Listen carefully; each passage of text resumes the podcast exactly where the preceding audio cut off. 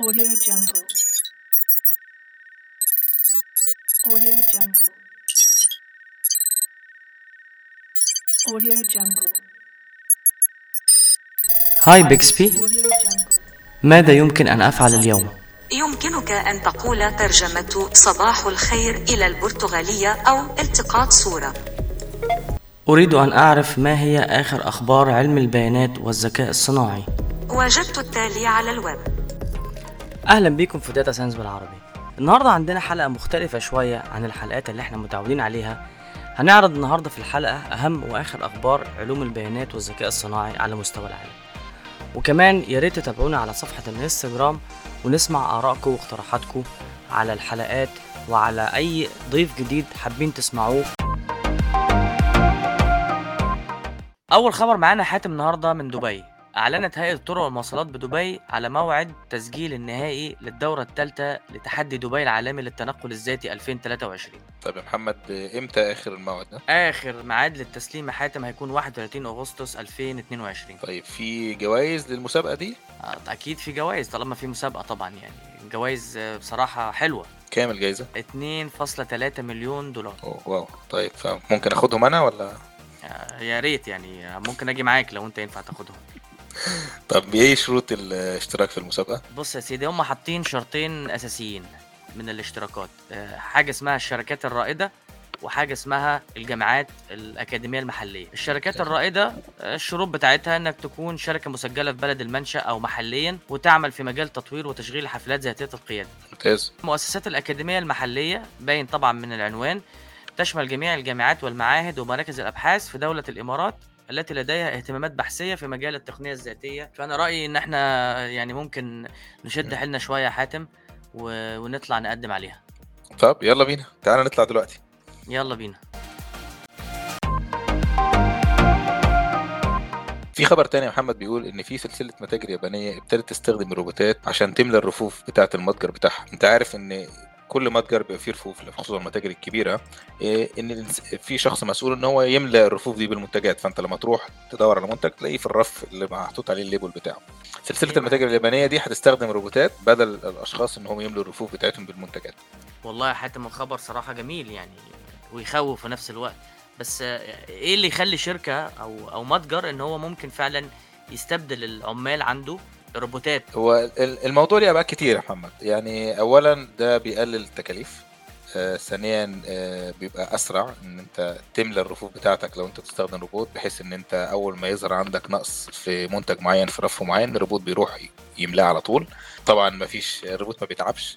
يعني في مزايا كتير. ولكن آه خليني أقول لك السبب الرئيسي ليه سلسلة المتاجر دي قررت إن هي تستخدم الروبوتات في ملء الرفوف إن اليابان عموما فيها انخفاض في القوى العاملة ودي أحد المشاكل الإدارية اللي بتواجهها الشركات وخصوصا الشركة اللي إحنا بنتكلم عليها اللي هي اسمها Family Mart فقرروا إن هم يلجأوا لحل بديل عشان يعوضوا النقص اللي عندهم في العمال. طب حاتم Family Mart هو ال- المتجر نفسه ال- اللي هيعمل ال- الروبوتات أو اللي هيستعمل الروبوتات. مين اللي هيصنع له الروبوتات نفسها؟ مين الشركة المصنعة؟ هي شركة اسمها Telexistence أتمنى أن أكون نطقتها صح يعني اسم طويل شوية.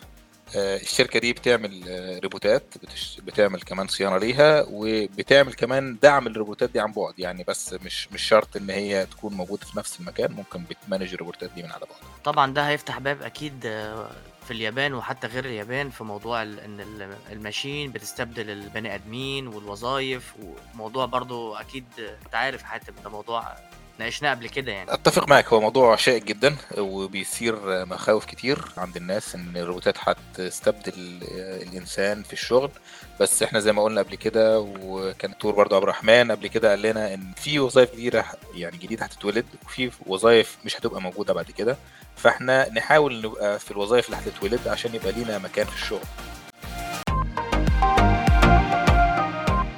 في خبر تاني حاتم غريب شوية. بس عايز أسمع رأيك فيه يعني قبل ما نخش في تفاصيل الخبر. الخبر بيقول لك إنه هل ممكن الذكاء الصناعي يحل محل الرؤساء التنفيذيين في المستقبل؟ إيه رأيك أنت في الموضوع ده؟ آه، أنا رأيي إن ما استبعدش الموضوع لأن الذكاء الصناعي داخل في حاجات كتير وهو بيساعدنا إن إحنا ناخد قرارات بالتحليلات اللي بيعملها فأعتقد إن دي حاجة ممكن تحصل في المستقبل. كلامك صح يا حاتم كلامك صح لأنه فعلا آه، الخبر بيقول إن في ثلاث شركات already عملوا مش بس إن هم لسه هيعملوا في المستقبل لا هم عندهم models دلوقتي جاهزة وبتشتغل وبتدي قرارات وبتعمل حاجات حلوة يعني كتير. طب ما تقول لنا إيه الثلاث شركات دول واستخدموا الذكاء الصناعي إزاي؟ هبتدي لك الأول يا حاتم من اليابان.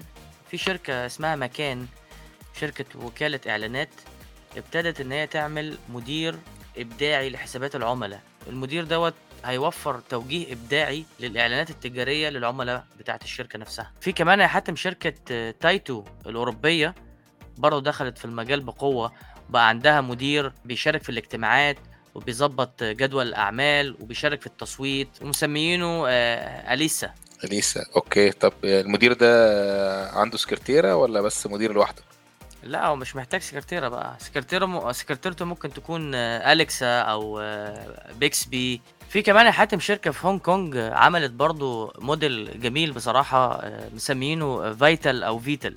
وعلى فكرة ده من 2014 مش مش حاجة جديدة يعني. البرنامج دوت بيعمل إيه بقى؟ بيقدم توصيات استثمارية حول شركات علوم الحياة. ممتاز يا محمد. طيب إحنا عرفنا أنت قلت لي في ثلاث شركات عملوا اوريدي استخدام الذكاء الصناعي في مجلس الإدارة. طب هم هيستفيدوا إيه لما يعملوا كده؟ والله شوف أنت في أول في أول الخبر يا حاتم تقريبا قلت يعني جزء كبير من الاستفادات اللي ممكن نستفيد منها يعني. وبس برضه في حاجات تانية أكيد يعني. إنه برضه الدقة والإنتاجية بتاعة ال- الذكاء الصناعي يعني دي دي حاجات أثبتت يعني عمليا أكتر من البشر. أنا من وجهة نظري لو تسالني على رايي الشخصي يعني أنا شايف إن هو ممكن يكون آه، كمساعد للبشر أو لل- للبني آدم يعني في إن هو يتخذ قرارات أو يساعده إن هو مثلا يلخص له مثلا نقط معينة يساعده في إن هو آه، مثلا آه، يختار مواعيده أو ينظم جدول أعماله. أنا أتفق معاك يا محمد تماما في الموضوع ده. أنا شايف إن أفضل استخدام في المجال ده اللي هو مجلس الإدارة أو رؤساء التنفيذيين إن هو ممكن يدينا تحليلات أكتر من عقل الإنسان ممكن يعملها وفي نفس الوقت ممكن يدينا سيناريوهات مختلفة للمستقبل ممكن على أساسها الرئيس التنفيذي يقدر ياخد قرار مناسب. أنا أتفق معاك لأن فعلا انت لما هتوصل لمرحلة حاتم بكمية البيانات وال data اللي بتطلع كل يوم العقل البشري مستحيل إن هو يقدر process كل ال data ديت ويطلع منها مثلا معلومة أو قرار مفيد من غير ما نستعمل الذكاء الصناعي يعني. في خبر تاني يا محمد بيقول إن ممكن تستخدم الذكاء الصناعي في إن أنت ترسم لوحة. ده برضو خبر جميل يا حاتم بس يعني إزاي ممكن الذكاء الصناعي يرسم لوحة يعني؟ هقول لك. في آه، الجوريزم عملوه جديد بيحول النصوص الكتابية للوحة فنيه واللوحه الفنية دي أصلية يعني ما اتعملتش قبل كده. الذكاء الصناعي بيقدر عن طريق إن أنت الكلام اللي أنت كاتبه يعمل لك لوحة. فمثلا التجربة اللي عملوها إن هم ادوا للذكاء الصناعي أو للبرنامج آه، نص كتابي وعمل لهم لوحة فتاة عربية تستظل بشجرة. طب ده حلو والله. يعني أنا ممكن أقول له مثلا آه، قمر ومثلا آه، وشمس و- وسحاب يرسم لي مثلا لوحة. آه. والنوع ده بيسموه صورة نصية يحركها الذكاء الصناعي. كمان يعني عايز تقنعني كمان يا حاتم إنه الموضوع بقى فيه مثلا آه، عائد مادي على الصور دي ممكن تتباع يعني؟ آه طبعا. أنا بفكر أنافس دافنشي كمان. ده ده حاجة جميلة بصراحة. يعني لو دافنشي لسه عايش أعتقد كان زمانه يعني حزين على الوضع اللي هو ممكن يوصل له يعني. كمان عايز أقول لك إن مش دي تجربة واحدة في تجارب كتير حصلت. وكمان زي فريق بي بي سي عمل لوحة تانية سموها ذكاء صناعي اسمها DALL-E 2 بتمثل بعض تجار الفن بحي السركال أفينيو بدبي. وكانت الكلمات الدلالية اللي استخدمها البرنامج لوحه من لوحات عصر النهضة لأم تطعم ابنتها ببيتزا. بيتزا آه ده كده في أكل كمان يعني. وخلي بالك إن ال- اللوحات دي بتتعرض للناس والناس مش عارفين إن هي معمولة بالذكاء الصناعي والناس ما بتحسش بأي فرق. طب إحنا كده لازم نروح حاتم نشوف اللوحة اللي اسمها إيه؟ قلت لي دي ال دي اي 2 ديل اي 2 ديل اي 2 بما إن هي في دبي يعني, يعني نروح نتأكد من الموضوع ده.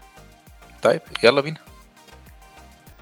كان معاكم النهارده محمد عبد السلام ومحمد حاتم ونشوفكم في حلقه جديدة من data science بالعربي.